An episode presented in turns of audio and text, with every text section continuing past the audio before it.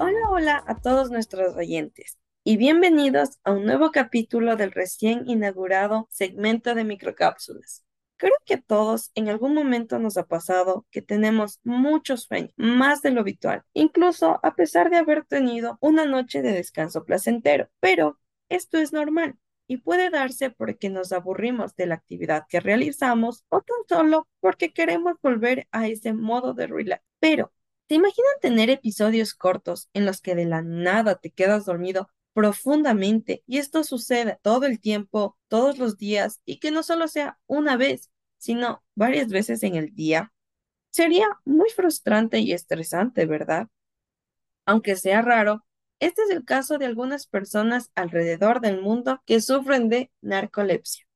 La narcolepsia es un trastorno crónico del sueño que se encuentra dentro del grupo de las hipersomnias las cuales se definen como la incapacidad de permanecer despierto y alerta durante el periodo de vigilia con episodios no intencionados de somnolencia y sueño.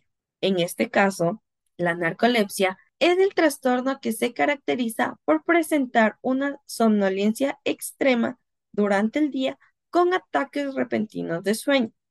Son personas que tienen dificultad para mantenerse despiertos durante periodos largos, ya que tienen episodios cortos de sueño que duran entre 10 a 15 minutos y que se producen durante el día y sin poder evitarlos. A menudo se asocia con la cataplegia, un estado donde el sujeto se derrumba debido a una fuerte emoción.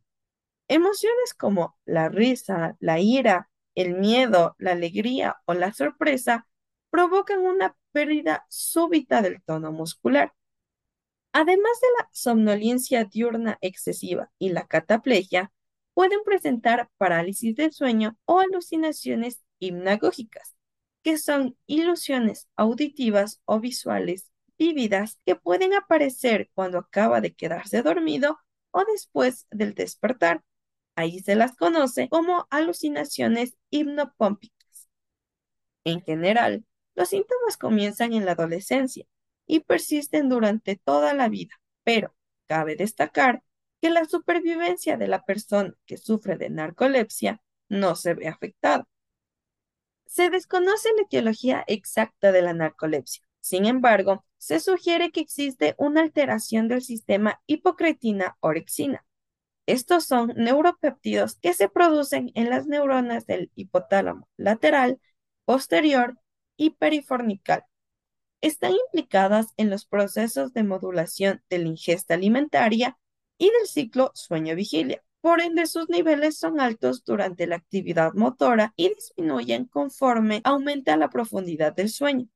En este sentido, algunos estudios han demostrado que la narcolepsia es debido a la pérdida de las neuronas hipotalámicas que sintetizan estos neuropéptidos. Desafortunadamente, no existe una cura para la narcolepsia, pero puede ser manejada y controlada con medicamentos y con cambios en la forma y estilo de vida de la persona, además del apoyo de las personas que se encuentran a su alrededor. Esperamos que este tema haya sido de su agrado y que hayan conocido algo nuevo con esta nueva microcápsula. Muchas gracias a todos nuestros oyentes por acompañarnos una vez más. No olviden que pueden dejarnos sus dudas, preguntas y sugerencias, incluso si les gustaría conocer un tema en particular relacionado con la neurociencia. Nos encontramos en Instagram y Twitter como arroba Research. Hasta la próxima.